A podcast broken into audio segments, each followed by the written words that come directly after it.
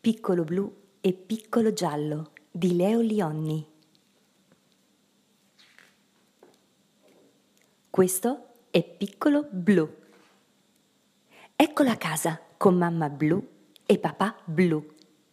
Piccolo Blu ha molti amici, ma il suo migliore amico è Piccolo Giallo, che abita nella casa di fronte.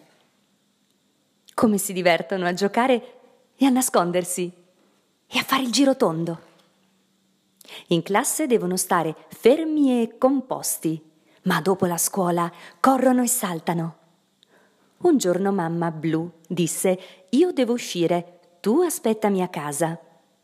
Ma piccolo Blu voleva giocare con piccolo giallo e andò a cercarlo nella casa di fronte.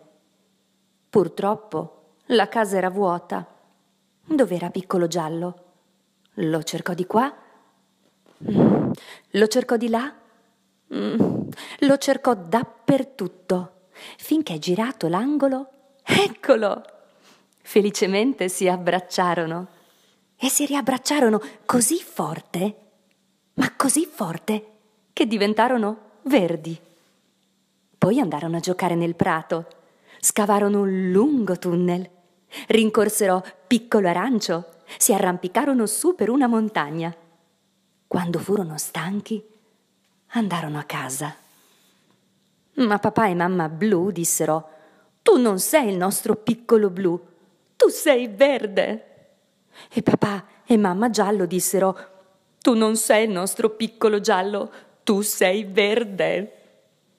Piccolo blu e piccolo giallo erano molto tristi. Versarono grosse lacrime gialle e blu e piansero e piansero finché non furono che lacrime.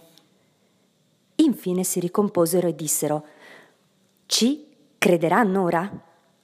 Mamma blu e papà blu furono felici di rivedere il loro piccolo blu. Lo baciarono e lo abbracciarono e abbracciarono anche piccolo giallo. Ma ecco che nell'abbraccio diventarono tutti verdi. Ora capirono che cosa era successo e corsero alla casa di fronte per portare la buona notizia. Tutti si abbracciarono con gioia e i bambini giocarono fino all'ora di cena. Sono Barbara, mamma di Samuele, Riccardo, Alessandro e Mattia, genitore di Reggio Narra.